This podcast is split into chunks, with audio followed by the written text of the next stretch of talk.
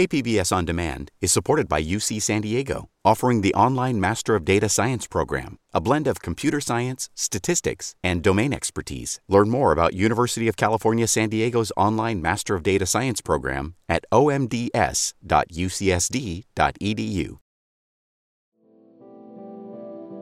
It's really hard to separate San Diego from surfing. It's a huge part of life here and a big draw for people who make San Diego home. That's certainly true for Frank Nasworthy.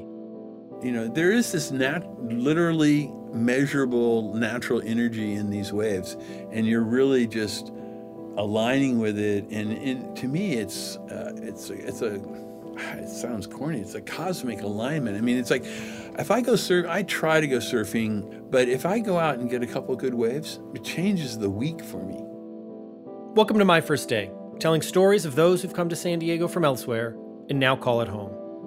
My name's Andrew Bracken. Frank Nasworthy's love of surfing was what brought him to Encinitas, a small beach community north of San Diego. But it was his innovation to skateboarding and creating Cadillac wheels specifically that forever cemented his legacy. Frank's story right after the break.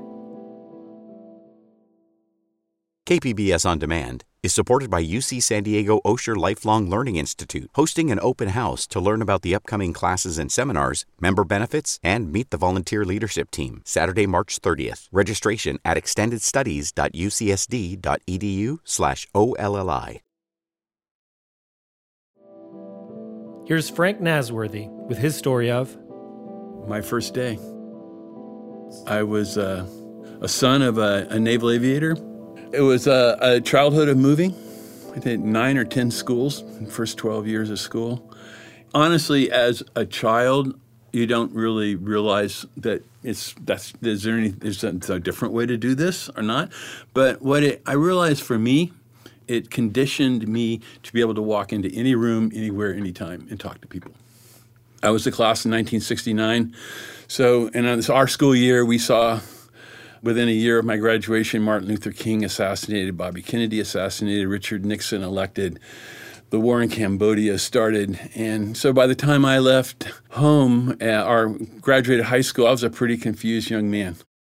Frank graduated high school during an especially turbulent time in the U.S.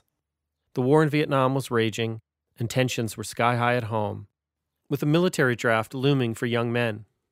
During his freshman year of college, Frank started protesting the war. I ended up in a demonstration where I was arrested for trespassing and um, summarily uh, suspended from school. So within a year of graduation, I was 1A in the draft, and no school would take me because of a suspension in the nature of my suspension from college. So, but at that time, um, they came along with the draft lottery. If I never win another lottery in my life, I won that one. Unable to attend college, Frank returned home to help care for his ailing mother, who was seriously ill from a brain tumor.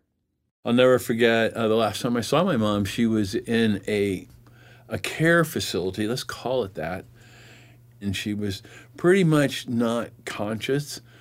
But all I had to do is say the word "mom," and she just woke up. Her eyes just came. She came like a it was like a, a laser. Like you're here.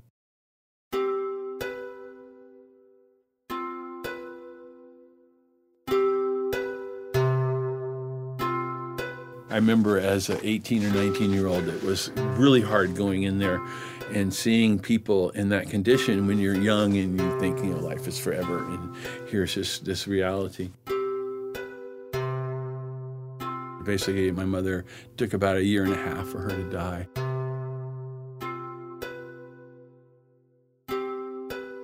It was a learning experience beyond imagination.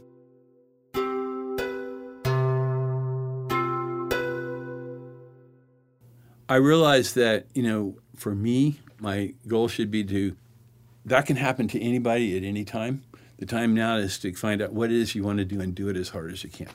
And a lot of times it's just a matter of growing up and realizing that, to grab that. And the one thing that I found in my life that I love more than anything was uh, all sorts of water sports, sailing, and everything. But surfing was something that I, I at the time, I didn't understand it for me, it's so uh, it's a spiritual thing that you're really you're really engaging yourself with uh, the forces of nature, in a really complex manner.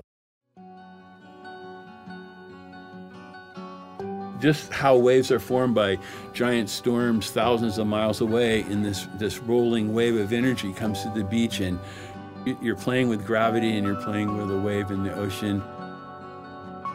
You're so close to the environment in, that. Kind of crazy, but it's a, it's a cosmically unique situation.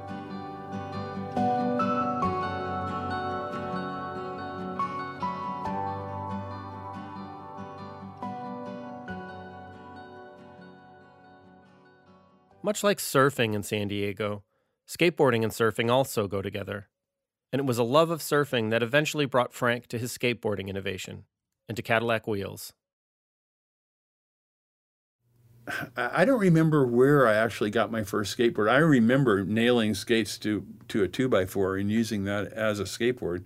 But um, the surfing thing came around and the skateboarding thing kind of fell off because it was limited because of the, the equipment. Only you can only go so far. Some guys were doing lots of tricks and everything but to be going really fast and kind of going down a hill or something and turn the old clay wheels just did not afford a lot of traction.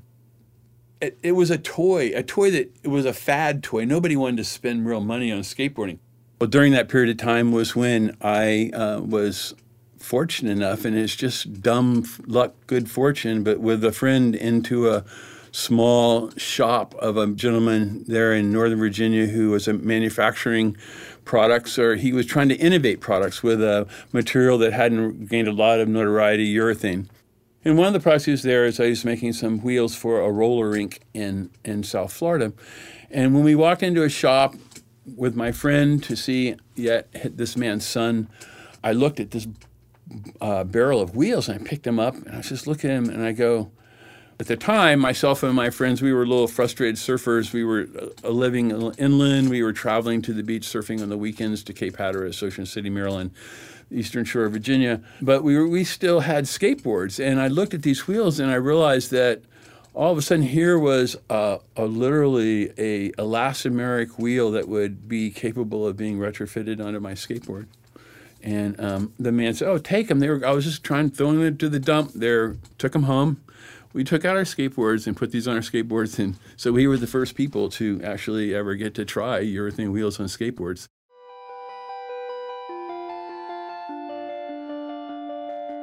Uh, there's immense areas of concrete in Washington, D.C. and Northern Virginia, and we've just skated everywhere. People sort of looked at us as this freaky, wild thing that they'd never seen. They'd seen people skateboarding, sort of, but it was not in the context of the freedom that the urethane wheel gave you, where you could control turns and you didn't slide sideways. And it was uh, a skateboard with traction.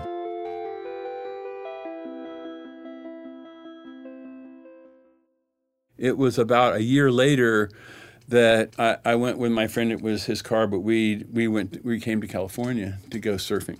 My friend and I basically drove up and down the coast looking for surf, and um, kind of passed through from San Diego to San Francisco. I don't know if we looped it twice.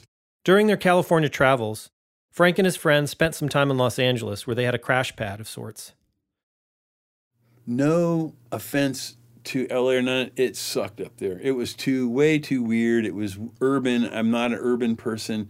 It was Sunset Boulevard. There were all the freaky things you could ever the whole gamut of a freak show. That it was the kind of uh, drug culture that was there, and it really drove me harder to find the sweet spot that I was looking for. When we come back, Frank finds his sweet spot at a beach in Encinitas called Swami's.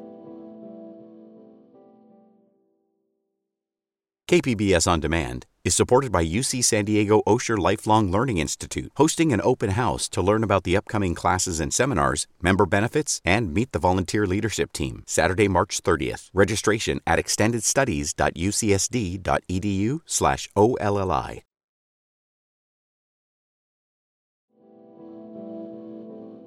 We were driving up actually, I think pretty much kind of heading back to Los Angeles, the North Hollywood area, and we pulled off at this little overlook, and just there was Swami's, and I just went, told my friend Bill, Bill Harward, Bill, I'm getting out here.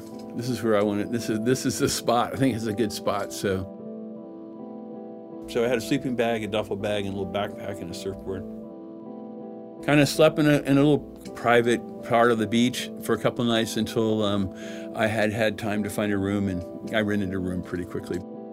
But the first day was, it was, it's funny. So it's going to be an audio thing. If it was a movie at all, I would see, you just this picture of and in my mind I have this picture. I'm not doing it justice, but surfers will know what it is that I'm talking about because it's sort of a sacred place. Encinitas was not very well developed. There was no pizza. You couldn't buy a pizza in Encinitas. There were no McDonald's. Uh, lots of health food stores and things that I had never really seen, you know, you know where you get, you know, carrot juice and avocado sandwiches.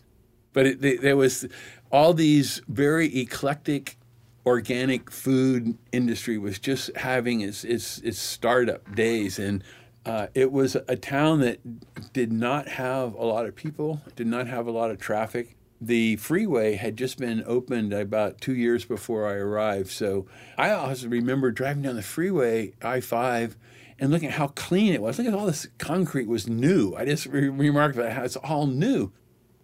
I, I think I fit the fit the bill for. Uh, a 100% Encinitas surfing hippie for a few years. So it really wasn't very long.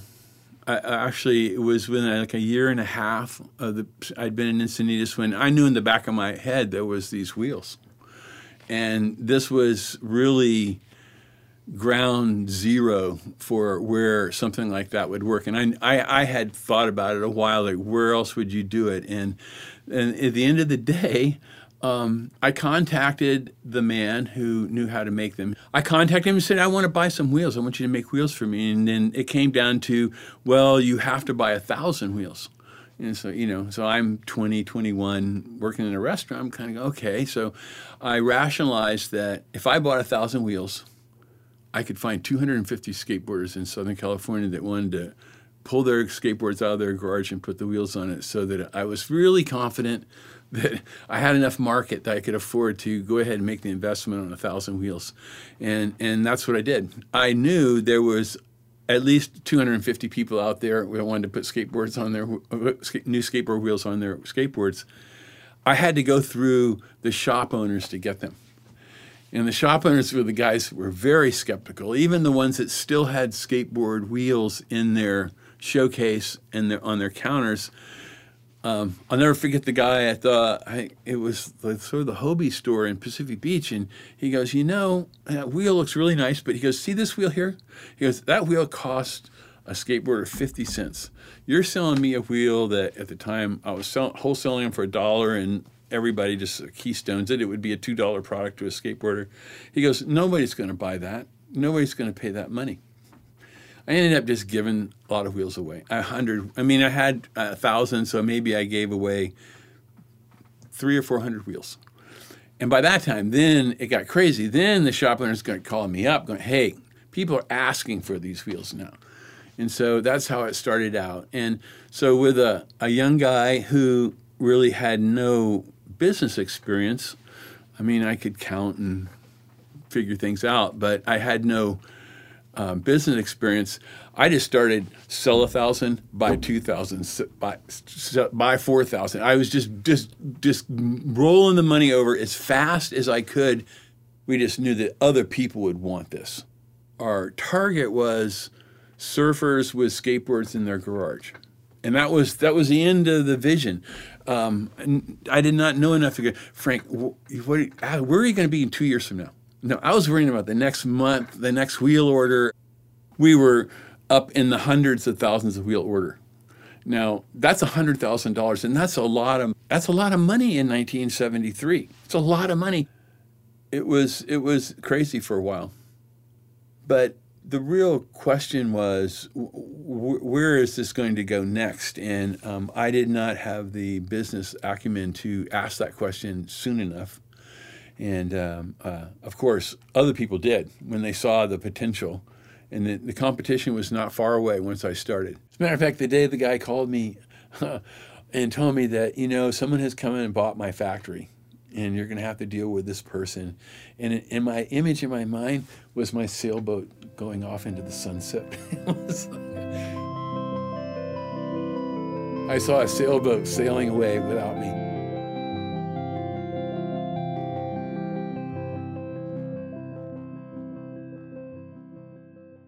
Skateboarding did not bring me wealth in the terms of, of financial wealth, but I feel um, totally satisfied with with the way everything has happened, and uh, um, the the ability to feel like you're part of something that that brought good things to the world. After Cadillac Wheels, Frank tried some other skateboarding ventures, but eventually left the industry altogether. He went back to school and became an engineer, where he would sometimes be reminded of his past. We started going outsourcing the point being, I was all over the world, and when you're sitting in the middle of undeveloped China and you're going down a street and you see a kid skateboarding, it's just unbelievable. To go to these places where you're so far from where out of my reality, my my culture, and everything that this the skateboarding is ubiquitous. For me, that that's just remarkable. Um, I, I get an incredible amount of joy out of seeing that.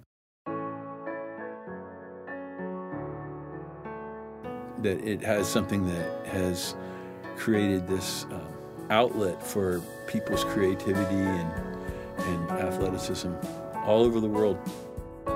That it wasn't just me, although I got to be there in the very beginning and feel it.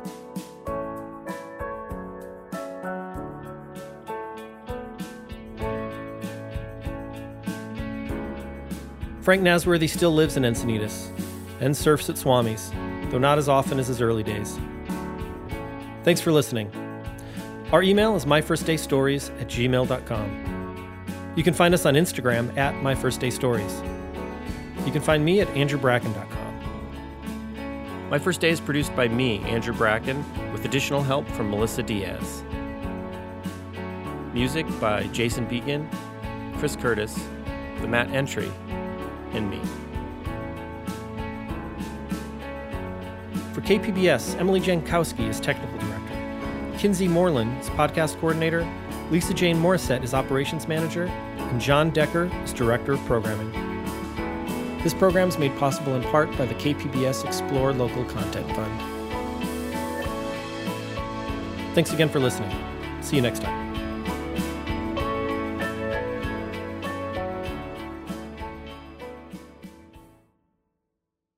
KPBS On Demand is supported by UC San Diego Osher Lifelong Learning Institute, hosting an open house to learn about the upcoming classes and seminars, member benefits, and meet the volunteer leadership team. Saturday, March 30th. Registration at extendedstudies.ucsd.edu/olli.